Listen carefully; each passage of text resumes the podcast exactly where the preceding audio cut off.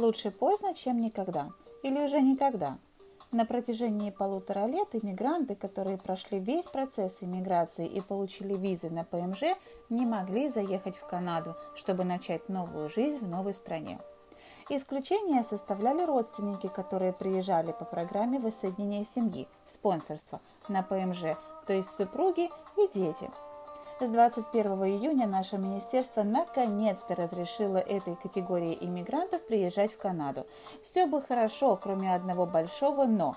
Большая часть этих иммигрантов уже не может въехать в Канаду из-за просроченных иммиграционных виз. Напомню, когда процесс иммиграции по категории квалифицированных работников подходит к концу, аппликант получает визу ПМЖ, и ему выдают специальную бумагу, которая называется Confirmation of Permanent Resident. Срок действительности этой бумаги и визы один год с момента прохождения медицинской комиссии. У всех иммигрантов, которые получили эти бумаги после марта, когда закрыли границы прошлого года, был один год на въезд, и у большинства срок действия этих документов уже истек. Что же теперь им делать? На этот вопрос министерство ответило однозначно, нужно получить новые и можно въезжать. Тем, чьи документы просрочились, нужно проверять свои электронные письма, так как у вас запросят заполнить декларацию, изменилось ли что-то в вашей ситуации за последние полтора года. Что именно могло поменяться?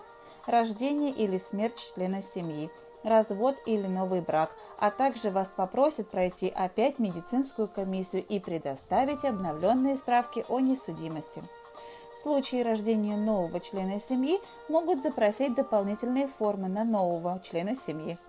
В случае смерти одного из заявителей, к сожалению, пакет будет полностью пересматриваться. Если это случилось с главным заявителем, пожалуйста, обратитесь к специалисту. Иногда ситуацию можно попытаться исправить, особенно если вовлечены дети или аппликант умер от коронавирусной инфекции.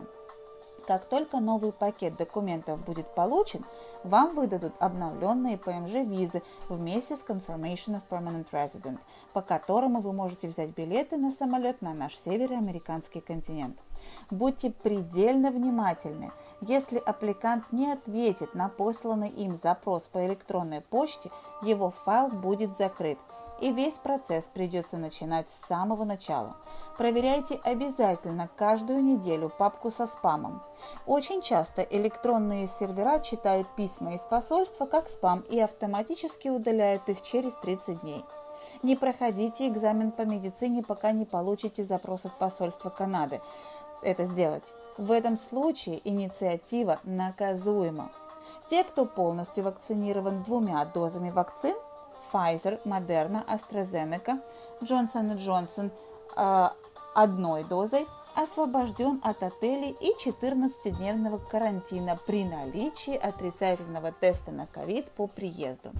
С уважением, Александра Мельникова, президент компании Ski Immigration.